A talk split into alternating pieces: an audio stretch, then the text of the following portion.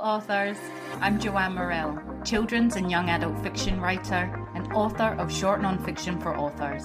Thanks for joining me for the Hybrid Author Podcast, sharing interviews from industry professionals to help you forge a career as a hybrid author, both independently and traditionally publishing your books. You can get the show notes for each episode and sign up for your free author pass over at the Hybrid Author website to discover your writing process, get tips on how to publish productively, and get comfortable promoting your books at www.hybridauthor.com.au. Let's crack on with the episode.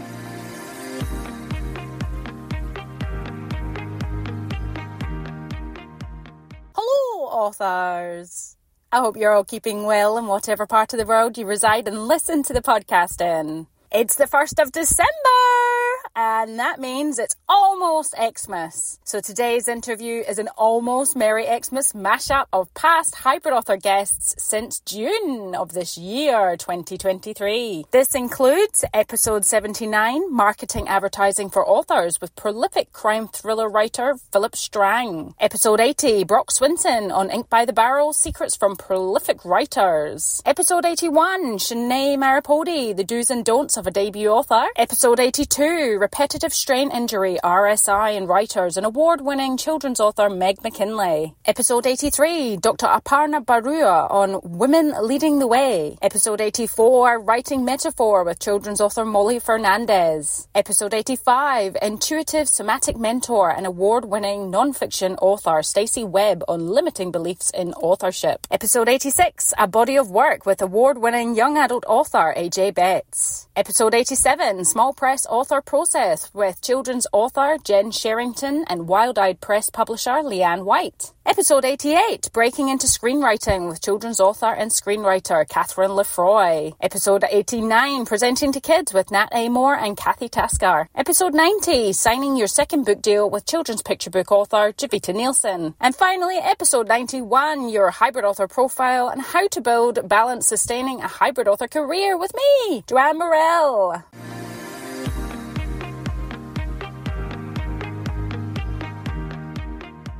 So in my author adventure this week, I am still doing the edits for my women's fiction novel, The Writer, The Hairdresser and The Nurse. And I'm doing these edits to get them across to the editor I've sourced for the book. And it just feels like a bit of a mammoth task at present. Just trying not to feel too overwhelmed by it because it's just such a long piece of work. You know, I started out in the children's fiction genre, quite small writing. So this work, and even my short nonfiction books are always like under 20,000 words. So this is like triple the size of anything I've ever written before, but it's been nice to go back to the beginning of the story. I really love the story. I love the characters. I love their friendship, the bond, the things they face together and how they come through it in the end. And I just really hope others love it too. So I am really going to celebrate when this comes out, whether, you know, I throw a launch and it's just little old me, I'm doing it.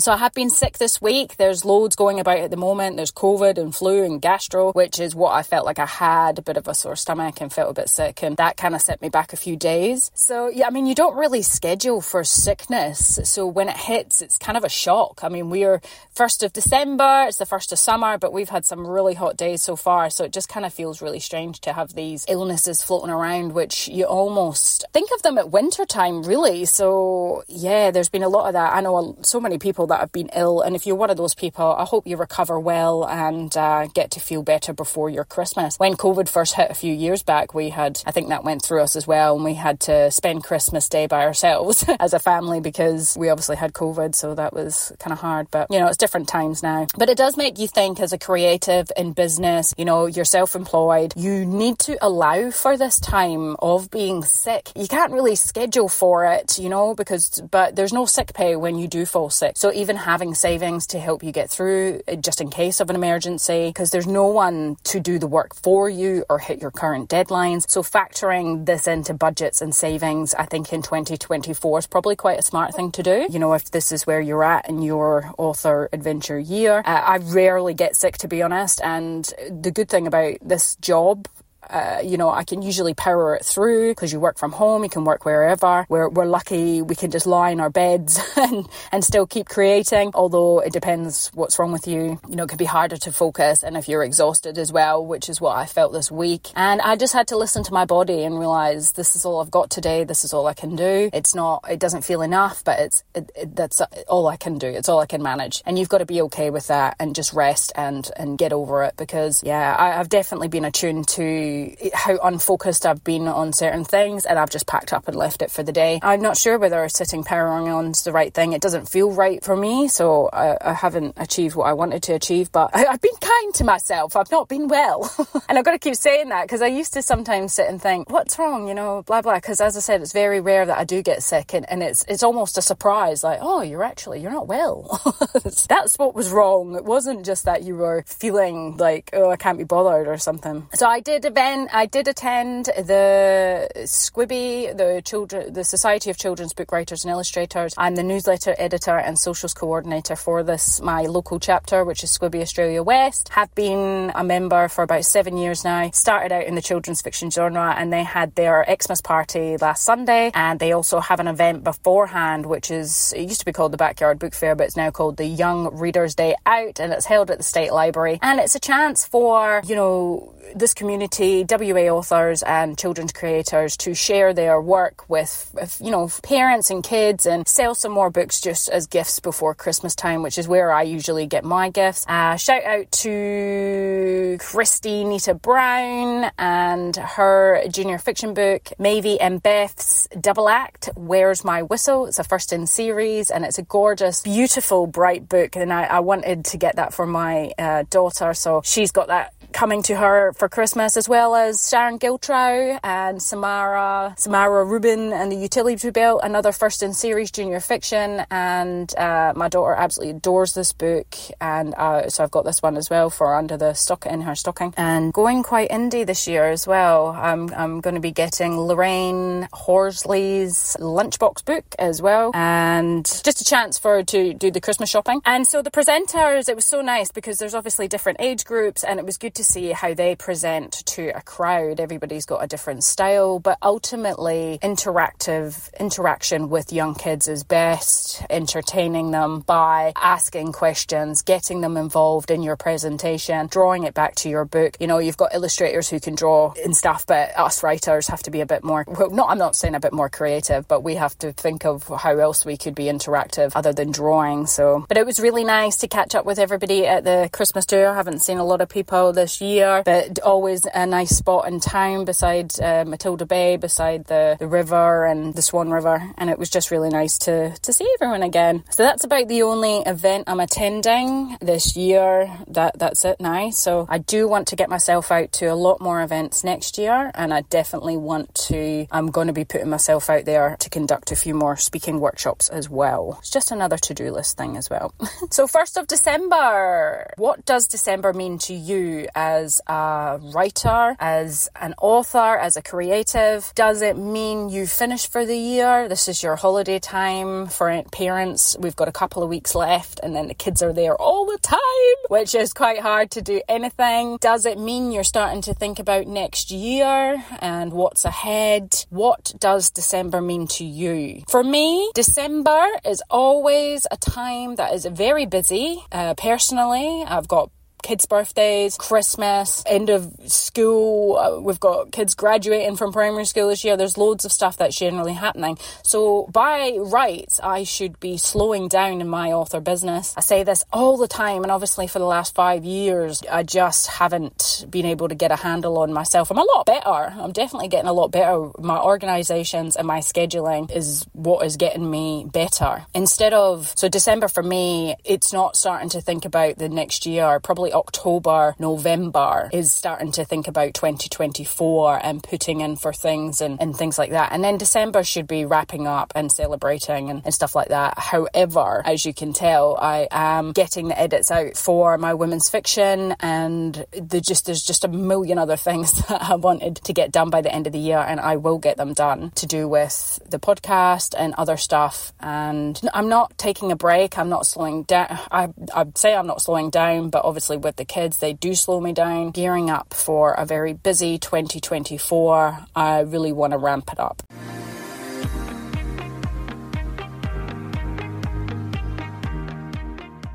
Hello, my name's Nicole Webb and I'm the owner of Nicole Webb Book Publicity. I'm originally a journalist and a newsreader with over 30 years experience in the media. My memoir, China Blonde, was published in 2020 and I'm now working on a novel set in Singapore. In the past 2 years, I've completed more than 20 successful author book publicity campaigns. Promoting your book can feel like a daunting task. So if you want help planning your book publicity path, I'd love to help you. If you need a compelling media release, and someone to pitch you and your book to the media, or perhaps you want some media training to ensure you're confident when discussing your book, then let's talk. From consultations through to full marketing campaigns, I design tailored strategies to suit your needs and to target your book to its specific audience. You can check out my website, www.nicolewebonline.com, for more details.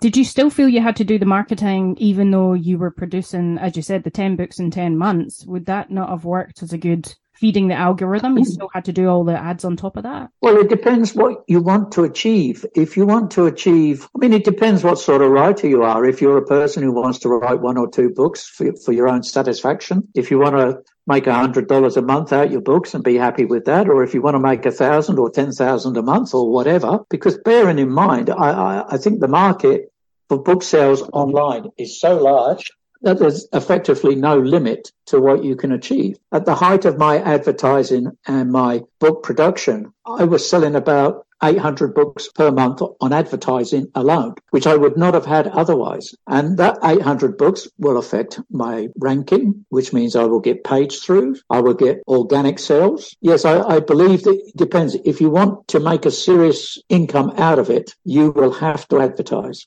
Ink by the Barrel, the origin of that. There's an old expression, you never quarrel with a man who buys his ink by the barrel. And what that means is don't argue with the press. But the spin that I'm taking is buy your ink by the barrel, learn to be a prolific writer. I really believe that you get to the quality through the quantity. That doesn't mean you have to publish everything. So many writers tell me they have 5 terrible drafts of something in their drawer, and that's fine. That's something you kind of get through. But the book itself is based on all that. It's broken up into 3 parts: time, voice, and process. So you defend your time, you find your voice, and you develop your process. And that's kind of the almost like surefire route. And even within that, some ideas in the book may like contradict each other because there's so much advice in there, and not everyone going to write the same. And honestly, if you write your entire life, you're probably not going to write the same 5 years from now as you do now. So I really like to think a lot about writing up until you're 100 years old or more, and like how you can do it, and think about it that way.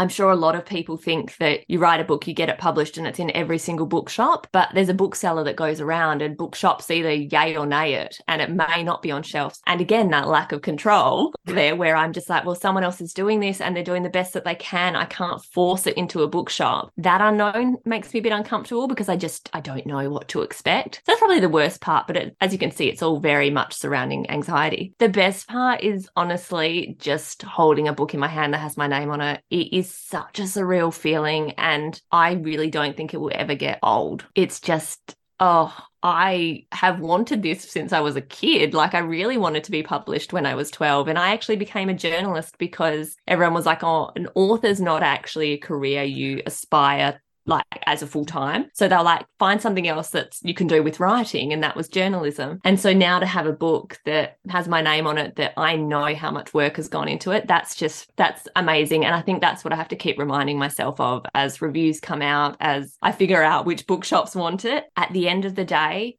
the book's done and I achieved that. And that's just what I need to be happy with, I think. When it settles down and you tell yourself, therefore, it's fine and it's settled down and you've dealt with it, you can resume normal programming. That's where the repetitive strain and wear is coming in. So, yeah, and I am more fortunate than most people in some regards because my husband is actually, he's a clinical psychologist, but he works in chronic pain management. And he said to me when I was first saying, oh, my wrist, it's really painful, he said, Don't ignore this. Don't be stupid about it. He said, I see this all the time. It starts out as nothing and people ignore it because it's nothing. And they come to me when they're in a crisis. Please don't be foolish. And of course, I was foolish. Yep. And, yeah. As probably most of us would be though, you know, and especially if you're doing something that is your work and you're involved in it and it's just, like you said, you can feel invincible. You've got things that you're trying to get done. And so you assume, you keep saying, I'll just get this finished. I'll meet this deadline. I'll get this work done and then I'll deal with that. But there's always one more thing. There's always one more thing. And your body, it's not going to wait. Because women are warriors and we lead with a strength which is unexplained.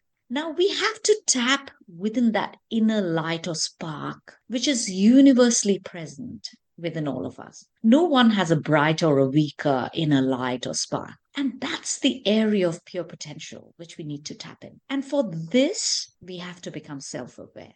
The way we can do it is self-reflection, engaging with a dialogue with oneself. And the most important thing which I've learned from my life experiences is that how we perceive ourselves is directly correlated to the quality of our lives, be it the relations we have, be it the work which we do or the creative facets which we explore. We all talk about self-esteem, self-worth, self-love, but I think the most fundamental ingredient is self-respect. High self-respect is not ego or I'm the best.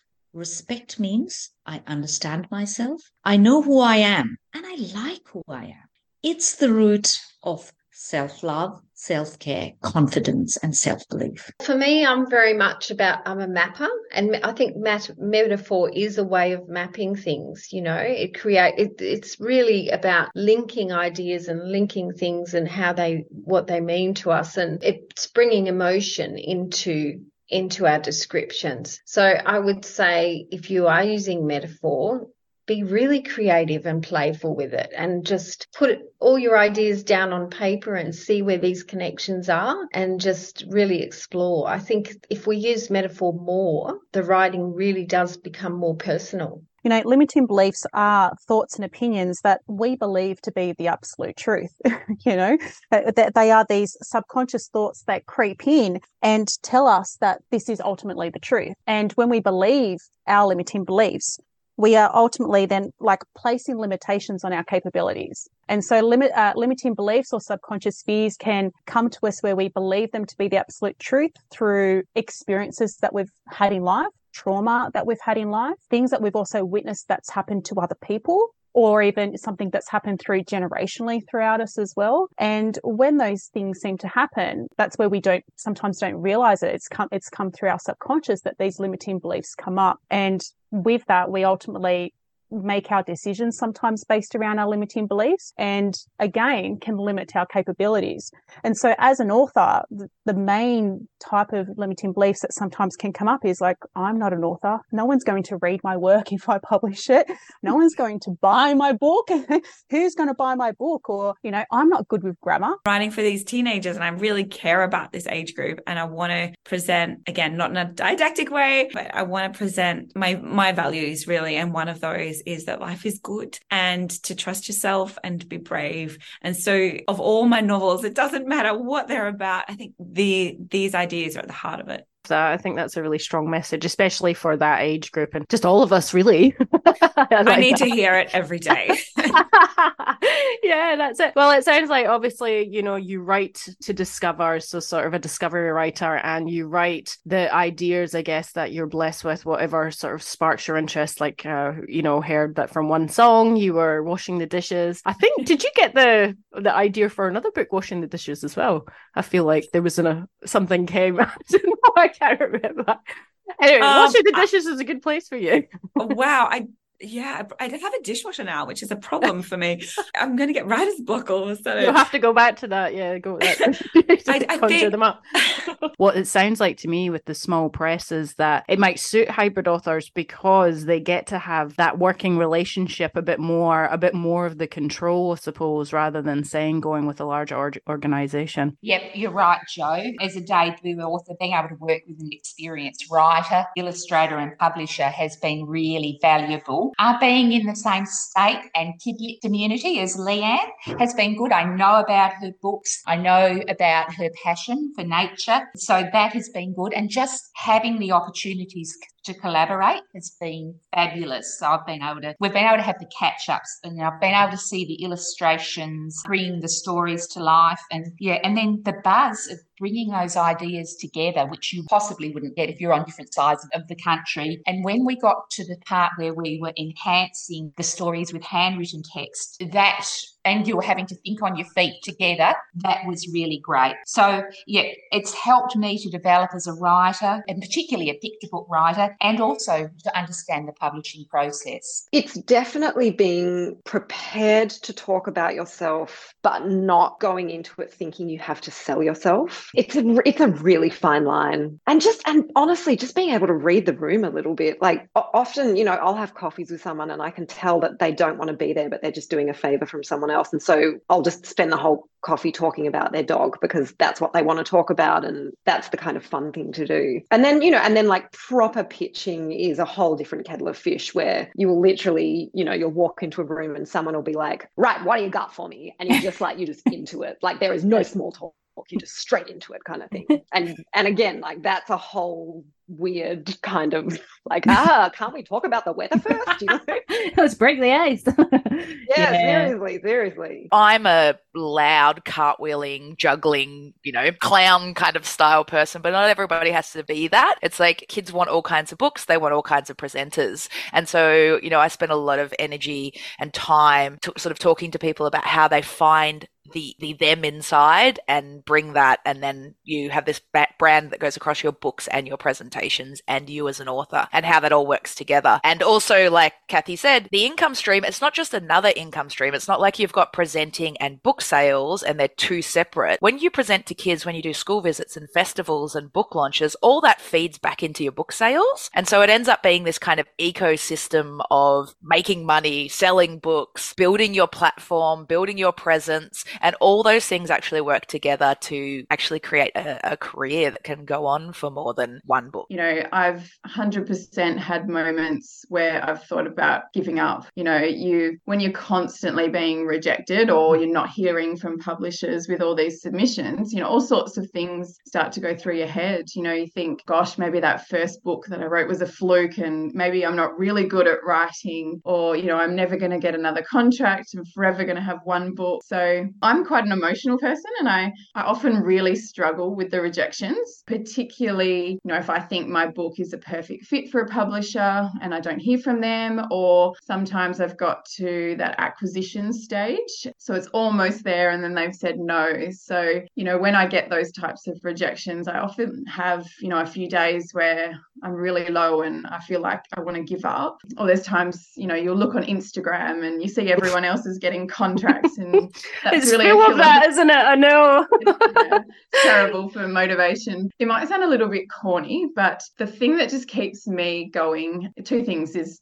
hope and passion. So I love what I do. I love writing. I love crafting words into a story, and I love the possibility that, my words will one day be transformed into a picture book. Mm-hmm. And enjoyed by kids and families. So, whenever I'm in that low point and I think about giving up, I always think to myself, what if that next submission is a yes? What if the next story that I write is the one that a publisher's just been waiting for? It's got to be that passion for the writing. And just that hope of, finding a publisher who loves my work.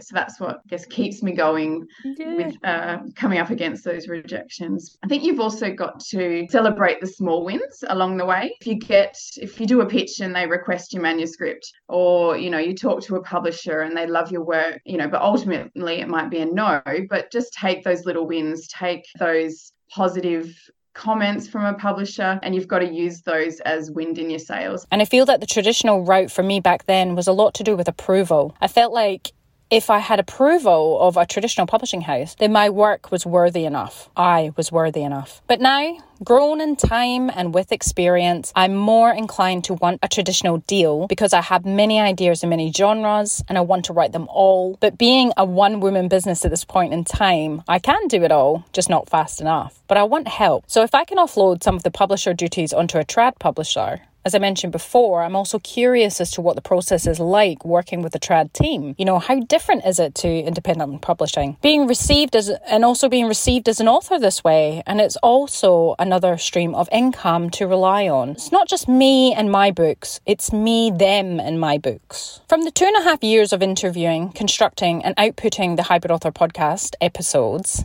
this has all brought me to my other realization about what a hybrid author profile can be. And that's writing in more than one genre. So it's not just the publishing, it's the writing as well. Writing in more than one genre. Not sticking to one category of writing. Episode 72, Sasha Wosley, she writes young adult fiction, middle grade fiction, adult contemporary and historical fiction. Episode 27, Sarah Epstein writes psychological thrillers and contemporary for young adults as well as contemporary YA. Episode 49, Stephen Herrick, non-fiction cycling travel books for adults and young adult fiction. Also, writing in more than one format is a hybrid author. Episode 88, Catherine Lefroy, screenwriter and children's middle grade novelist. Catherine writes screenplays and she writes books, so different formats is also a form of hybrid authorship. Writing for more than one age group. So episode 56, Diane Wolfer. She writes young adult fiction, middle grade fiction, junior fiction and picture books. Still in the children's and YA categories, but across age groups. This is also a hybrid author.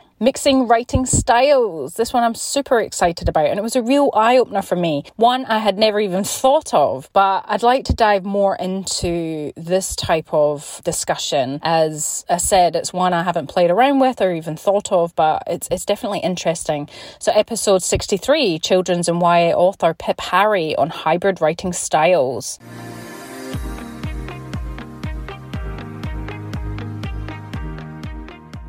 So there you have it, folks, an outstanding, almost Merry Xmas mashup of some of the guests since June. We've got, obviously, the usual Merry Christmas mashup, which will be with the rest of the guests for the year. And what I love about the mashups is you just get little snippets of really awesome information from such a plethora of different authors and different genres. And it's just, I just love listening to them, going back and hearing those episodes, just some snippets from them as well. And you can obviously hear different presenters and different authors and different speakers. If you didn't listen to that episode and you think, yeah, that person knows what they're talking about, or I want to know more on that, but maybe it didn't appeal to you in the beginning, if you hear the mashup, then you can obviously go back and check out those authors and what they've got to say on their various topics. So love the mashups, love them. Next time on the Hybrid Author Podcast, I'm chatting mental health and writers with Cynthia Marie Hoffman. She's the author of Exploding Head, a memoir and prose poems about her lifelong journey with obsessive compulsive disorder, OCD. So more of a bit of a serious topic next week, but it's such an amazing conversation with Cynthia and I can't wait to share it with you all. I wish you well in your author adventure this next week. That's it from me. It's bye for now. That's the end for now, authors. I hope you're further forward in your author adventure after listening, and I hope you'll listen next time. Remember to head on over to the Hybrid Author website